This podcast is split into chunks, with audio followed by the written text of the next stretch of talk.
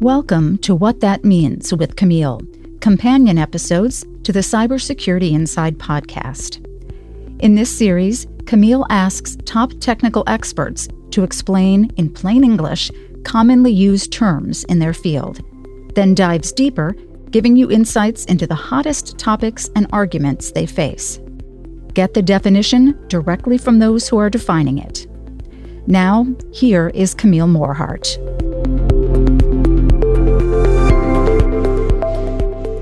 Hi, and welcome to today's episode of Cybersecurity Inside What That Means. Today, my guest is Eddie Zervigon. He's CEO of Quantum Exchange, and he's here to talk about next generation cryptography. Specifically, what I'm interested in is what happens when we build things like critical infrastructure relies on, like satellites, send them up into the atmosphere or outer atmosphere or orbit today, and then what happens when quantum computing comes down the road? How do we make sure that they're protected in the future? So, Eddie is going to help us have that conversation and understand what options are out there. First of all, Eddie, welcome. Thanks for having me. What I'd like to do is have you set the stage for what transition is about to occur, and what kind of problem is happening in the quantum compute and cryptographic space that we have to deal with. Sure. I think to state the the problem set, if you will, we're about to undergo the greatest cryptographic migration in our history. And we've used technologies that have served us for the better part of 45 years to really make this evolution into the internet digital age. And it's been a phenomenal run. But that run is coming to an end with the advent of either quantum computing or advanced computing slash probabilistic machines. And the reason that is, is because for the last 45 years, we've used basic math to encrypt the data that we send. And, and when we say data, I mean all data, right? Uh, it could be anything from command and control for satellites as well as you know, sending information or data regarding gas pressures or things as uh, simple as basically, you know, ID information or appointments and, and whatnot that we do every day. So that has been well served by the math that was developed 45 years ago by Whit Diffie and Martin Hellman, uh, and it's the Diffie-Hellman key exchange. And then shortly thereafter, a year later, RSA followed up with their version of it. And it's basically let's encrypt the data with math that's very hard to break. And the good news is that for 45 years, we've done a better job of encrypting than the bad guys have done a, their ability to decrypt that information. So it's been an extraordinary run, but now we're coming to a point where computers are able to do exactly that very calculation very easily and efficiently. And so we've got to now figure out what's the safety or security protocols that are going to take us into this, what we call post quantum era. And so the prevailing thought is that whether you think it's going to happen two to three years from now, five years from now, 10 years from now, we know that the inability to respond to the problem in a quick and meaningful manner may result in catastrophic losses. So that's the problem set that we're trying to uh, figure out. And you said that there's basically two approaches to solve this problem. Can you explain what those two approaches are and whether they're, you know, complementary or mutually exclusive? Sure. So, so when we talk about post quantum cryptography, we talk about algorithms, right? Being able to factor an extremely large number into its two prime numbers. And those are computations that computers do not do very well.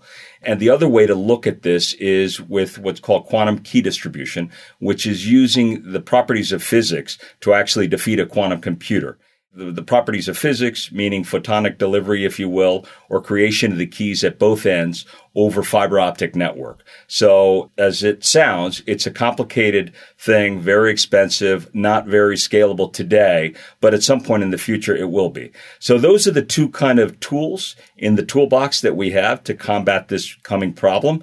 And there's a lot of work being done into how we're going to incorporate these new tool sets, if you will, into a security stack going forward. So let me ask you to just describe briefly what quantum exchange is doing. I know part of this is the concept around crypto agility, which you might also help us understand. Sure.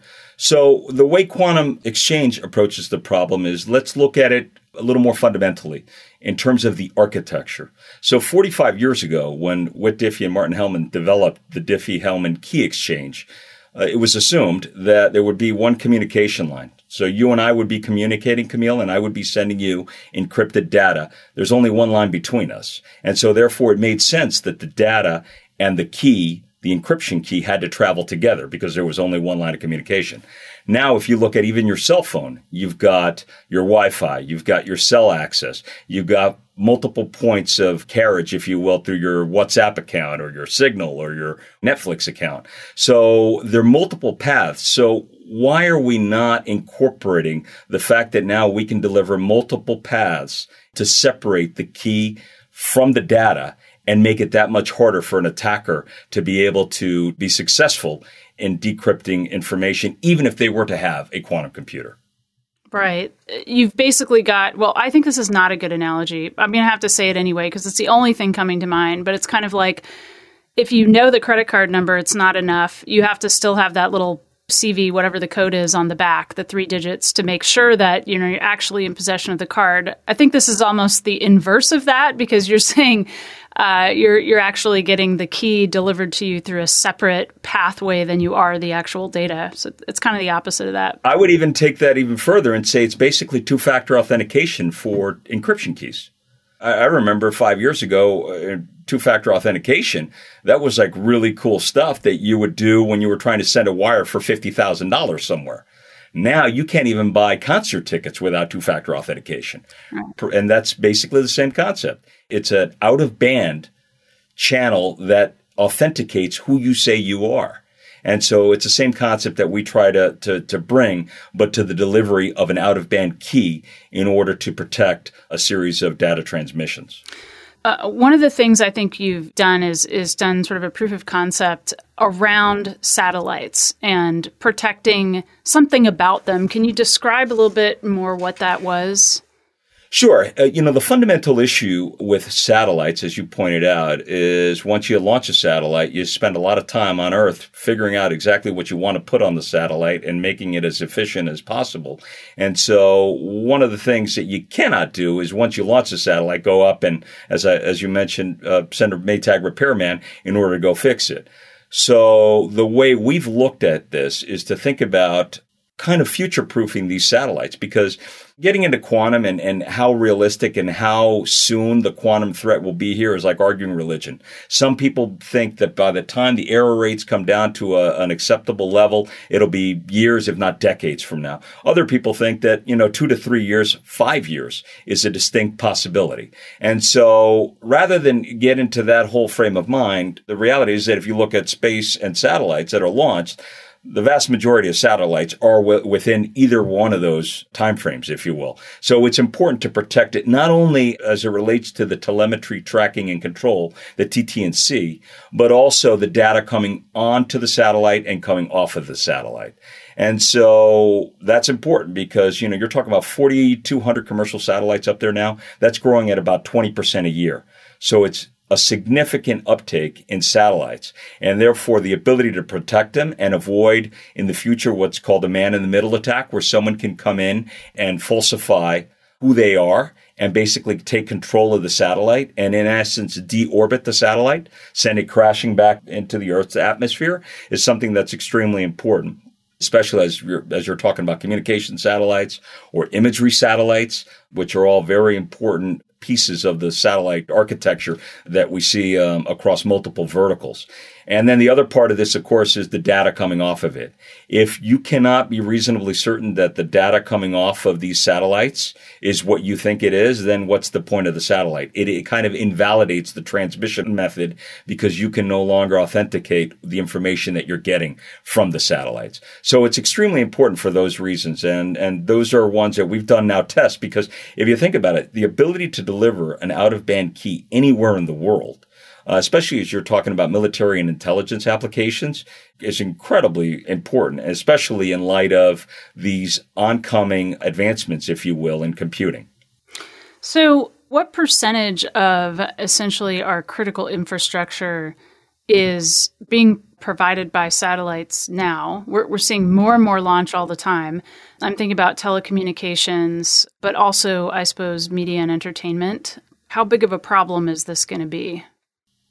Well, if you think about it, I think the most recent stat, and I'm loosely uh, quoting a report that was issued by Space Capital, I think we're only about 3 to 4% in terms of satellites, being 3 to 4% of the total internet communications traffic. So it's a small percentage, but it's growing rather rapidly because the, the ease of launch of these satellites. I remember when we used to launch satellites back at the old DigitalGlobe, you were talking about 60, 70 million dollars to launch a satellite. And now you're talking a fraction of that. You're talking about people talking about launching satellites for a million, two million bucks. Mm-hmm. And so that's part of the reason the satellite industry has been fueled because the startup cost to get up there is a lot cheaper.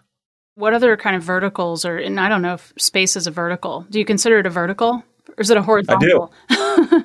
Well, it's a horizontal in terms of industry segments. Uh-huh. I mean, there are multiple industries, but it is a vertical in that there are a finite group of folks that do this in, in scale that make a lot of sense.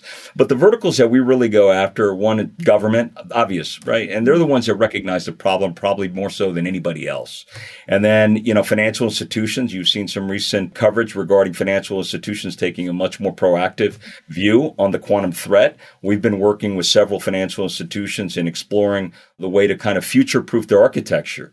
If you're going to put a lot of money into a, you know, your next generation SD-WAN architecture, you better make sure that it's future proof because if not, the cost of ripping and replacing as well as the downtime of the production network being down becomes incredibly, incredibly expensive. So financial institutions, I think data centers, you know, in this world of what we call zero trust architecture, mm-hmm. right? So whether it's going over terrestrial networks that you can't readily define where data is traveling. I mean, I could be sending you an email anywhere and it could travel who knows how many countries, how many data centers before it gets you, mm-hmm. right? So you got to make sure throughout that whole path that it's protected if it's something obviously that you want to protect. And that's something that we really uh, try to uh, focus in on, especially as it relates to data centers.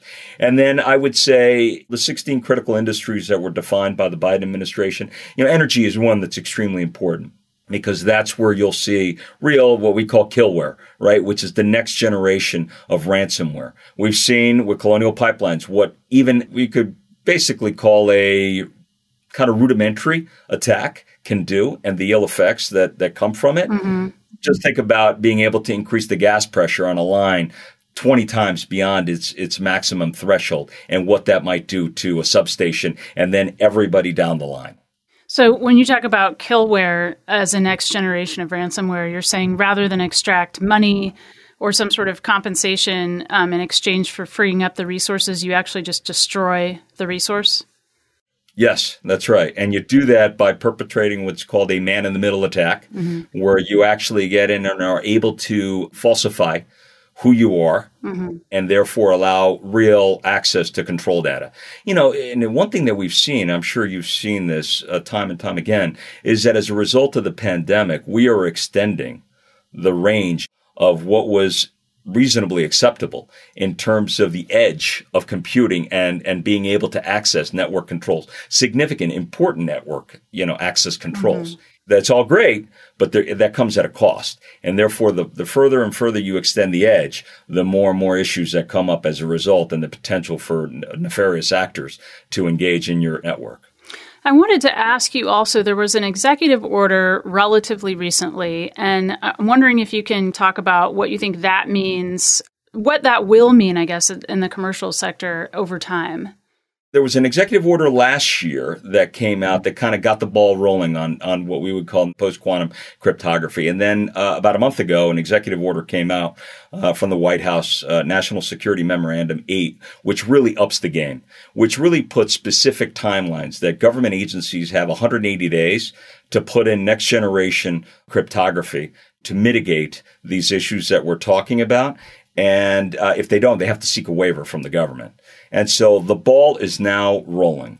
And there, even though there are not specific penalties or fines associated with it, that will come. And we've seen this, right? If you look at years ago, OMB uh, 6-16, which basically said that if you are dealing with a government remote device, you need to make sure that data on the device, data at rest, is encrypted and uh, things like two-factor authentication and password timeout, right? So if you're not using it for a certain, you know, for 10 minutes, all of a sudden you get automatically logged out. Those are things that were incorporated into OMB 6-16 and very shortly after private enterprise had to incorporate that. Now it's ubiquitous.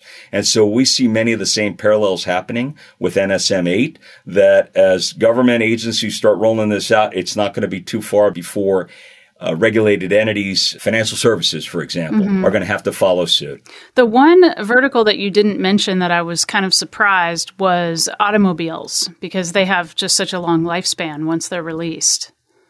Uh, that's a good one. That's another one. But, you know, you have to kind of pick and choose your spots, right? If you're talking about autonomous vehicles in the future and what that can mean for all of a sudden somebody sending an update to your Tesla and all of a sudden being able to get a hold and control your vehicle as you're driving and, and prevent you from braking or accelerating. I mean, that's going to be a problem. There's no doubt about that. And that's something we got to solve for. But I think more right now, our financial institutions dealing with significant dollars and the fact that right now it's estimated that every single fiber optic line of interest coming in and out of Manhattan is being basically scraped for mm-hmm. play later on when there's a, the ability to decrypt it. And so those are the things that right now we have to kind of figure out and in very short order. So you're saying uh, we'll, we'll just use the the term sort of bad hacker for lack of a better term.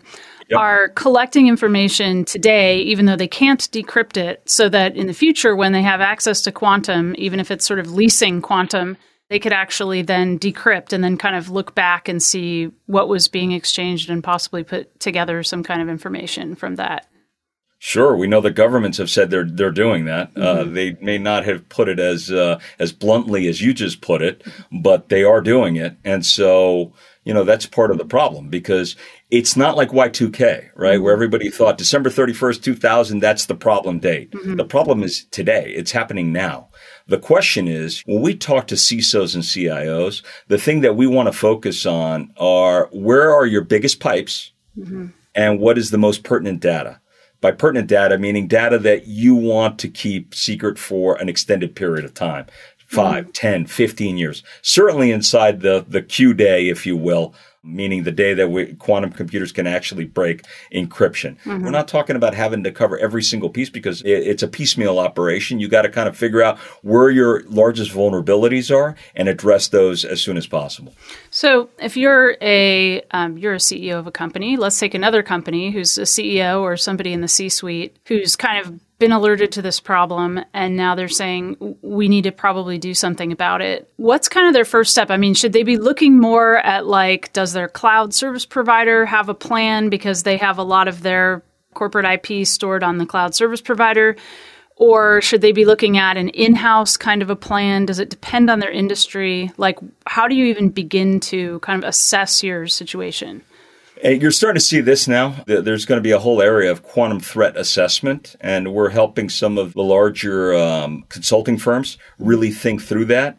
But it's basically developing a threat matrix and to see where are these the largest vulnerabilities mm-hmm. that have the information or the data that's flowing through them that are most pertinent, most relevant, and most important for you to keep secret for a period of time, and then seeing within that threat matrix, if you will, where are the points where you kind of lose control of the data and then figure out where you're going from there. As we go more and more to the public cloud, this becomes more and more of an issue, which is why we're talking to the data centers because we think that, you know, right now, these are all differentiating factors. To be able to say that you're the first data center mm-hmm. to use quantum resistant cryptography in order to get data from one end of your network to the other end of the network, mm-hmm. you know, to, to you, I think that's a differentiator.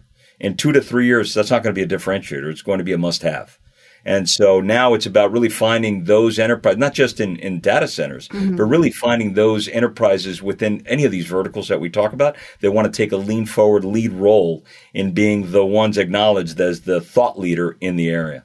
And some people have concerns around a hit to performance as they encrypt more and more data. What's your take on that? A reasonable trade off, or we're getting better and better at uh, other kinds of accelerators that help kind of overcome that? performance degradation is obviously been an, it's always been an issue, right? That's why asymmetric key encryption was developed, right? Because symmetric key encryption, as good as it might be, is not scalable. And now with AES, that encryption scheme being under attack, now you've got to really think about what we can do. I mean, if you look, if you can encrypt in the most, uh, let's take one time pad, right, which would probably be the, the gold standard, if you will, of encryption. The problem is that the encryption file or the key ends up being larger than the data that you're transmitting. Right. So therein lies the problem. We think that, again, going back to the way we kind of approach it, it's an architectural solution. If you're able to separate the key from the data, then all of a sudden the attacker's problem doesn't become the key, becomes finding the other key, the second key, what we call the KEK, the key encrypting key. And if you're able to uh, use that really as what we what we like to call defense in depth, then that's more, I think, uh, more effective and more efficient than just making the math harder and harder to a point where the cost of transmitting the data with the key becomes prohibitive. And KEK, just to make sure we're defining it clearly, this is key encryption key. This is Correct. the key that you've encrypted the key that you're using to decrypt the encryption with. Correct, which is sent which is sent out of band. Right. Okay. And what does out of band mean? Out of band means uh, over a separate channel. Okay. So, you know, as we talked about before, two factor authentication. If I'm my bank account and I'm on the internet and I'm trying to wire my brother $15,000 and all of a sudden I'm going to get a token on my cell phone, completely different communication. It's a cell communication of the token that I now have to input into that. So it's it's the same concept. I mean, you know, it's it's really not that. I mean, what we do is not easy to do, uh, and there's a lot that goes into it, especially when you're dealing with a lot of vendors, right? That's the the beauty of what we do. We're agnostic. You know, we we try to make sure that no matter how this evolves, the investment that you've made in terms of architecture will cover you. Uh, and mm-hmm. that's what really it's about. Because if you look at DHS and you look at uh, Secretary Mayorkas's um, directive last year, last March, they talk about look, post quantum cryptography and the algorithms is well on its way to being eff- effective and, and successful. We think, we hope. But the reality is that we're most worried about adoption because how are we going to put this all together? Especially if you're in an industry such as financial services, where you're highly regulated, you need FIPS validated gear, right? How is this all going to come together? Again, it's the largest cryptographic migration in our history. And even if we get the math right, even if we get the algos right, the question then becomes how are we going to incorporate it and use these newfound tools in a way that's going to be adopted seamlessly, or so you would hope, into multiple industries, multiple security stacks that are going to be needed in order to be effective. Well, uh, very interesting conversation, Eddie. Thank you so much for your perspective. I appreciate your time and also My the pleasure. fact that you're looking into this and trying to help everybody figure out what to do and how to future proof. Thank you so very much, Camille. Really appreciate it and, and love your podcast. I listen to it all the time. So thank you for what you do. Thanks. Stay tuned for the next episode of Cybersecurity Inside. Follow at Tom M. Garrison and Camille at Morhardt on Twitter to continue the conversation. Thanks for listening. The views and opinions expressed are those of the guests and author and do not necessarily reflect the official policy or position of Intel Corporation.